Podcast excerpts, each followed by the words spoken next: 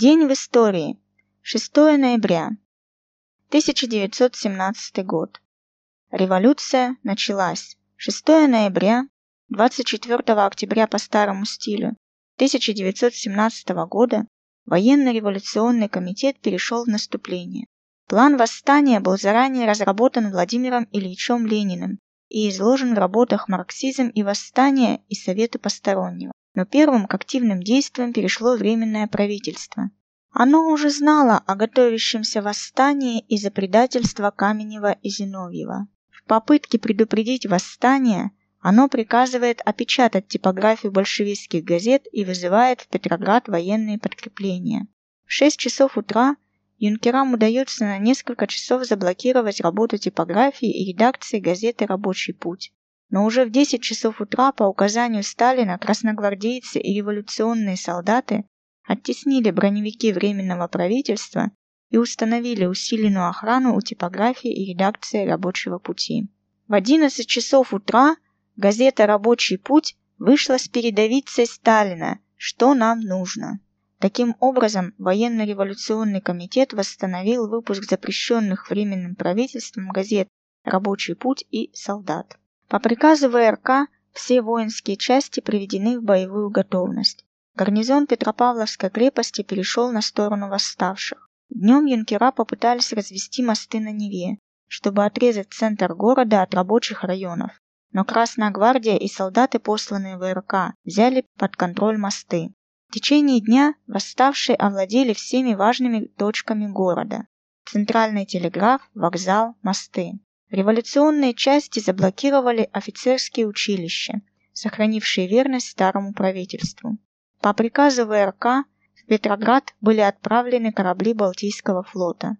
Крейсер «Аврора» получил приказ военно-революционного комитета о наводке мостов через Неву. Через радиостанцию «Авроры» было передано воззвание ВРК к гарнизонам, охранявшим подступы к городу не пропускать в город ни одной контрреволюционной воинской части. Вечером Ленин пишет письмо членам ЦК, в котором призывает к немедленным и решительным действиям. Предлагает свергнуть Временное правительство и взять власть в свои руки сегодня же вечером или ночью, указывая, что промедление в выступлении смерти подобно. Ленин категорически осуждает позицию тех, кто откладывает решение вопроса о власти до съезда Советов. С таким предложением на заседании Петроградского совета выступил Троцкий. Ленин пишет в ответ. Было бы гибелью или формальностью ждать колеблющегося голосования 25 октября. Народ вправе и обязан решать подобные вопросы не голосованиями, а силой. Народ вправе и обязан в критические моменты революции направлять своих представителей, даже своих лучших представителей, а не ждать их. История не простит промедления революционерам которые могли победить сегодня и наверняка победят сегодня, рискуя терять много завтра, рискуя потерять все. К вечеру начинается восстание, руководство которым осуществляется из здания Смольного института. В ночь с 6 на 7 ноября красногвардейцы, матросы и солдаты, вставшие на сторону большевиков, без особого труда занимают важнейшие пункты города. Ленин приходит в Смольный, где должен начаться второй Всероссийский съезд Советов рабочих и солдатских депутатов. Министры собираются в Зимнем дворце, а Керенский бежит из столицы за подкреплениями. 1918 год. Год подлинной пролетарской диктатуры. 6 ноября 1918 года в Москве под руководством Владимира Ильича Ленина открылся шестой Всероссийский чрезвычайный съезд Советов. Съезд этот был необычный, особенный. Он собрался ровно через год после победы октября. Подводил итоги первому году существования Советской России. «Мы собираемся сегодня», – начал товарищ Ленин, – «на десятки и сотни митингов, чтобы праздновать годовщину Октябрьского переворота. Для тех, кто давно участвовал в рабочем движении, кто раньше был связан с рабочими низами, кто близко соприкасался с фабрикой и заводом, для тех ясно, что истекший год был годом подлинной пролетарской диктатуры. За первый год советской власти была создана и продолжала совершенствоваться Красная Армия. Был на деле организован рабочий контроль, а затем и рабочее управление на фабриках и заводах. Были сделаны первые шаги в установлении социализма в деревне. После того, как все крестьяне получили земли на началах уравнительного землепользования, к июлю, когда городам грозил голод, деревенская беднота поднялась на борьбу с кулачеством. На помощь к беднякам пришли рабочие из городов. Съезд постановил организовать по всей России образцовые полки деревенской бедноты. На съезде было принято постановление о перевыборах волостных и сельских советов. Съезд обратился к правительствам стран, участвующих в интервенции Советской России, с предложением начать переговоры о заключении мира. 1919 год. Что дала Октябрьская революция женщине? 6 ноября 1919 года Владимир Ильич Ленин написал статью «Советская власть и положение женщины». Он писал, «За два года советская власть в одной из самых отсталых стран Европы сделала для освобождения женщины, для равенства ее с сильным полом столько, сколько за 130 лет не сделали все вместе передовые, просвещенные демократические республики всего мира.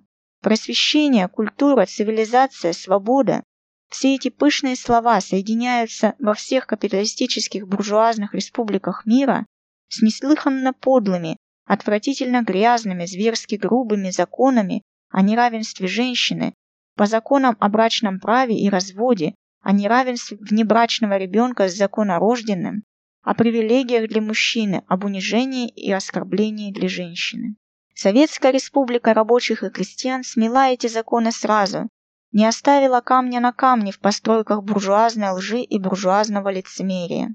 Ленин здесь вспоминает декрет о гражданском браке от 18 декабря 1917 года, который уравнял права брачных и внебрачных детей и более полный кодекс законов об актах гражданского состояния, брачном, семейном и опекунском праве от 22 октября 1918 года, по которому муж и жена были полностью равноправны, а брак не создавал общности имущества и, следовательно, полностью исключал дележ имущества при разводе.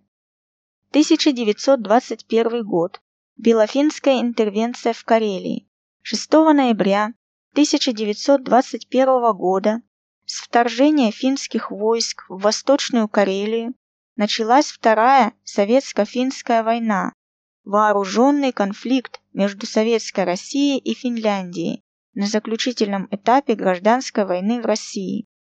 Война завершилась 21 марта 1922 года подписанием в Москве соглашения между правительствами РСФСР и Финляндии о принятии мер по обеспечению неприкосновенности советско-финской границы.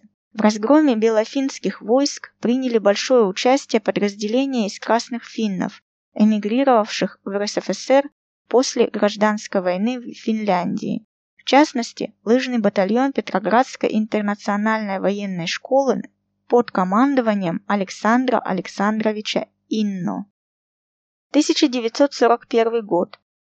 6 ноября 1941 года в Москве в подземном вестибюле станции метро Маяковская состоялось торжественное заседание Московского совета депутатов трудящихся совместно с партийными и общественными организациями столицы, посвященное 24-й годовщине Октябрьской революции.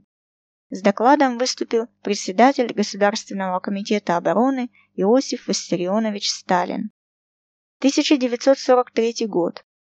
6 ноября 1943 года войска Первого Украинского фронта в результате стремительно проведенной наступательной операции и обходного маневра разгромили противостоящие немецкие войска и штурмом овладели Киевом, столицей Советской Украины.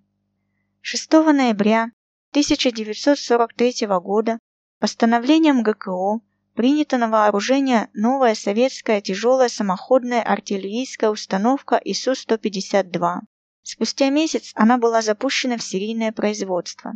Фашисты прозвали ее «консервный нож», поскольку она легко вспарывала броню их танков, а наши бойцы назвали установку «Зверобой», так как она беспощадно уничтожала всяческие тигры и пантеры. 1944 год. 10 сталинских ударов.